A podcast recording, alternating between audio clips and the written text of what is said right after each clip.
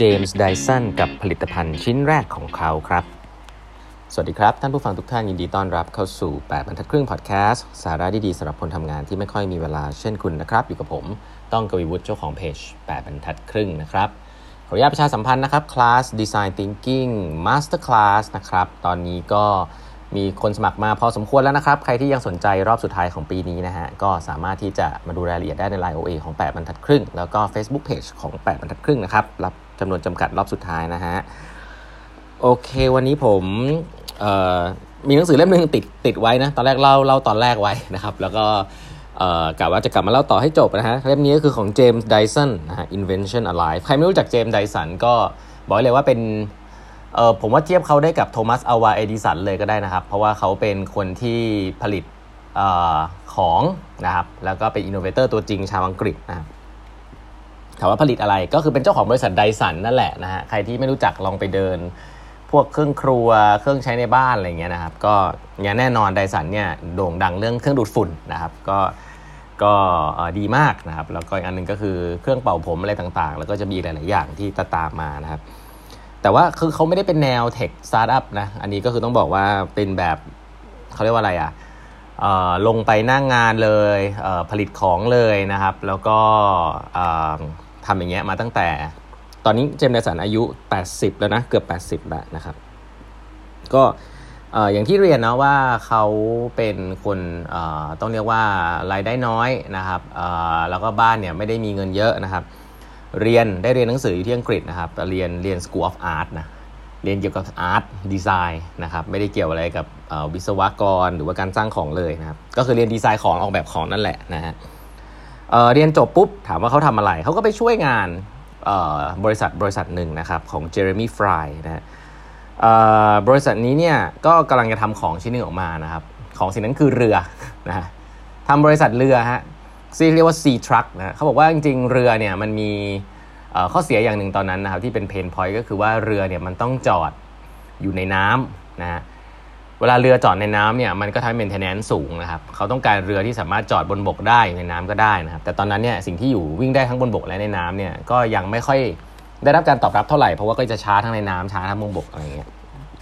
อันนี้คือผลิตภัณฑ์แรกที่เขาอยากจะสร้างขึ้นมานะครับแต่ก็ต้องแต่สิ่งที่น่าสนใจคือเขาบอกอย่างเงี้ยเขาบอกว่าเขาได้เรียนรู้จากเจเรมี่ฟรายเยอะมากนะครับเจ้านายคนแรกของเขา และนี่คือจุดเริ่มต้นทำให้เขาคิดจะสร้างบริษัทเลย คือเขาตัดสินใจว่า เขาจะไม่เป็นดีไซเนอร์สายอาร์ตนะฮะเขาจะเป็นคนที่ make things ก็ใช้คำนี้นะ make things นะครับคนที่เขาชื่นชมมากเนี่ยคือโซอิชิโร่ฮอนดะนะครับก็คือเจ้าของ Honda หรือว่าอากิโอโมริตะนะครับเจ้าของโซนี่คือเขาบอกว่า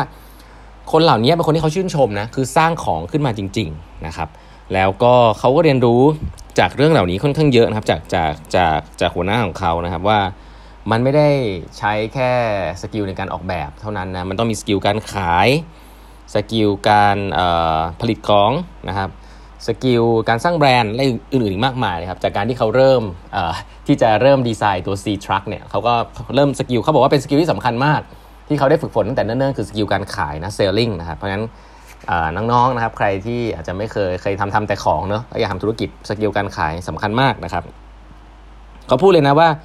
skill การขายที่สำคัญที่สุดนะครับก็คือการฟังลูกค้าว่าลูกค้าอยากได้อะไรนะฮะ ซึ่งเขาบอกสิ่งนี้เนี่ยเป็นเทคนิคที่ไม่ได้ดูซับซ้อนจนเกินไปนะ แต่ก็แปลกใจที่หลายคนอาจจะทำไม่ได้ เพราะไปโฟกัสกับของที่ตัวเองจะทำก่อนที่จะไปฟังลูกค้าเนาะหรือว่าไปโฟกัสกับเขาเรียกว่า sales pitch นะครับที่เป็นอะไรที่สวยงามนะ แต่ว่าเขาบอกว่าการขายที่ดีเนี่ยจริงๆ คือต้องเข้าไปถามคำถามลูกค้าเยอะๆนะครับ แล้วก็ไปไปฟังว่าปัญหาคืออะไร แล้วก็ดูซิว่าสิ่งที่เรามีเนี่ยมันตอบโจทย์ลูกค้าหรือเปล่านะครับ ก็ ก็แม้แต่คนที่เป็นเจ้าของบริษัทไดสันซึ่งอายุ 70 กว่า ก็พูดเรื่องนี้นะ ก็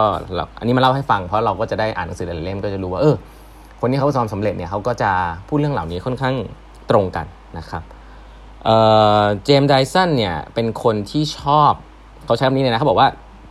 เขาชอบ factory floor มาก production line factory floor เขาบอกมันโรแมนติกเป็นที่ที่โรแมนติกมากคือชอบอยู่ในโรงงานนะฮะ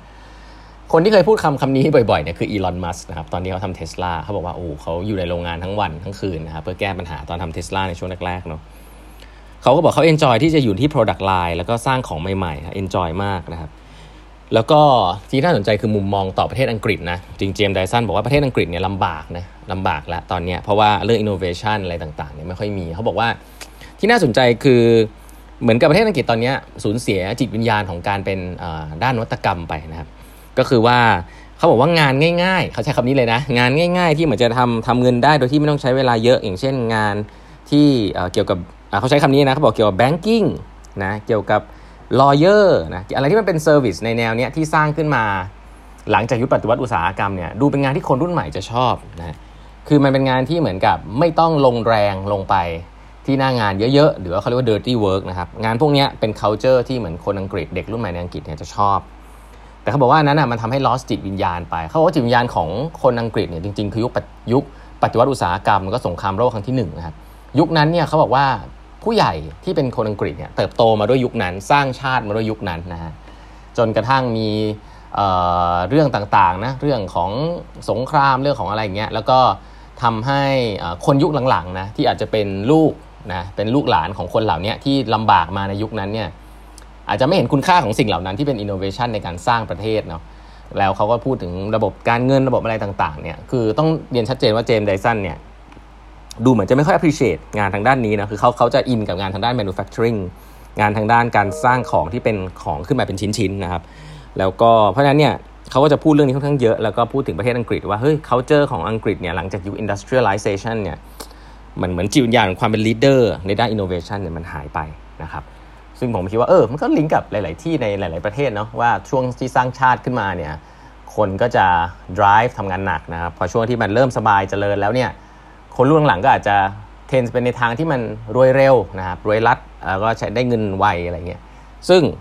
ก็ไม่ได้ specific ทุกงานชนิดไหนแล้วกันเนาะอันนี้ผมแค่เล่าว่าเจมส์ไดสันเนี่ยเขาอาจจะพูดถึงงานในพวก money market นะครับงานที่มันเกี่ยวกับเขาใช้ว่า lawyer นะหรือว่า art งาน art บางประเภทด้วยซ้ำนะครับ ก็เอออันนี้ก็เลยเป็นเรื่องที่เจมส์ไดสันก็พูดถึงนะครับ แล้วก็อีกอันนึงเนี่ยที่เขาใช้คำว่าได้ได้เรียนรู้นะฮะจากหัวหน้าของเขาเยอะๆตะกี้เนี่ยก็คือไอ้เรื่องของการการทำเรื่องโฆษณาทำเรื่องแบรนดิ้งนะครับเพราะว่าช่วงแรกเนี่ยการที่เราจะสร้างของอะไรสักอย่างเนี่ยสร้างสร้างแล้วดีแล้วเนี่ยก็ยังไม่พอนะต้องขายเป็นด้วยนะครับ แล้วก็เขาเขียนเลยนะฮะว่า you need to listen to your customer นะแต่ว่าก็ เขาบอกว่าเขาเขาเขา refer to Steve Jobs นะว่าเขาเขาเห็นด้วยมากๆเลยกับการที่เขา refer to ไม่ใช่ Steve Jobs เขา refer to Henry Ford นะครับว่า แต่ถ้าคุณไปถามตรงๆ ในเชิง focus group ว่าลูกค้าอยากได้อะไรเนี่ยคุณอาจจะอยากคุณอาจจะได้คำตอบประมาณว่าม้าที่วิ่งเร็วอะไรแบบนี้เพราะฉะนั้นมันไม่ได้เป็นการไปถามลูกค้าว่าอยากได้อะไรแล้วก็ทำให้นะแต่เขาใช้คำนี้ครับมันเป็นการคุณต้องไปโชว์ vision ของคุณนะเอาตัวอย่างเอา new idea ไปโชว์ให้ลูกค้าเห็นด้วยว่า new possibility มันคืออะไรนะครับ ซึ่งคอนเซปต์นี้ตรงกับเรื่อง design thinking มากเลยนะ กับเรื่อง lean startup ก็คือการโชว์ prototype นะ ลูกค้าเนี่ยไม่นึกไม่ออกหรอกว่าเขาต้องการอะไรเนาะจนกว่าเขาจะเห็นมันอาจจะเคยได้ยินคำนี้เนาะ ซึ่ง Steve Jobs ก็พูดคำนี้ แล้วก็พอผมมาอ่านหนังสือเงี้ย ก็เจมส์ไดสันเขียนคำนี้เป๊ะเลยนะฮะว่า you have to show them new possibility ด้วยนะครับ ไม่งั้นเนี่ย you จะติด trap เรื่องของม้าที่วิ่งเร็วตลอดเหมือนเฮนรี่ฟอร์ดที่เฮนรี่ฟอร์ดเคยพูดไว้ เพราะงั้นเขาบอกว่า เครื่องดูดฝุ่นที่เขาทำเนี่ยเดี๋ยวหลังๆเขาจะเล่าให้ฟังว่าไม่มีใครสนใจหรอกว่าเขาทำอะไรจนกระทั่งเขาโชว์ให้เห็นว่าเฮ้ยสิ่งนี้มันเจ๋งยังไงคนถึงเชื่อนะครับ เพราะฉะนั้นแล้วเขาบอกว่าเรื่องนี้มีความสำคัญมากนะครับ ในการขายของคือว่าคุณทำของใหม่เนี่ยไม่แปลกเลยที่คนจะไม่เชื่อคุณตั้งแต่แรกนะ แล้วก็สิ่งที่คุณต้องการก็คือ keep optimism นะครับ keep enthusiasm เอาไว้ให้ได้มากและนานที่สุดแล้วก็อดทนกับมันนะถ้าคุณเชื่อในสิ่งนี้นะครับ แล้วก็ยังต้องฟังลูกค้าอยู่นะออกไปคุยกับลูกค้าเรื่อยๆนะครับ ก็เดี๋ยวสิ่งเหล่านี้แหละจะนำเล่าให้ฟังว่าแล้วเขาสร้างบริษัทไดสันขึ้นมาได้อย่างไรนะครับ แต่จะเห็น character ของเขาแล้วเนาะว่าจบโรงเรียน art มาชอบเรื่องอินโนเวชันนะครับแล้วก็ได้เรียนรู้จากจากจากองค์กรก่อนนะครับ บ้านนี่จนมากนะเขาบอกว่าเขาทำงานประจำอันนี้แล้วตอนเย็นต้องไปทำงานที่ปั๊มน้ำมันด้วยโอ้โหโหดไหมนะฮะก็เดี๋ยวเล่าให้ฟังต่อในตอนต่อไปนะครับ วันนี้เวลาหมดแล้วฝากกด subscribe แปดบรรทัดครึ่ง podcast นะฮะแล้วอย่าลืมนะฮะ class design thinking masterclass รอบสุดท้ายนะครับ ใครที่สนใจก็สมัครกันเข้ามาได้นะครับ ดูรายละเอียดในไลน์ OA ของแปดบรรทัดครึ่งนะครับ พบกันใหม่วันพรุ่งนี้ก็แปมทัดครึ่งพอดแคสต์ครับ สวัสดีครับ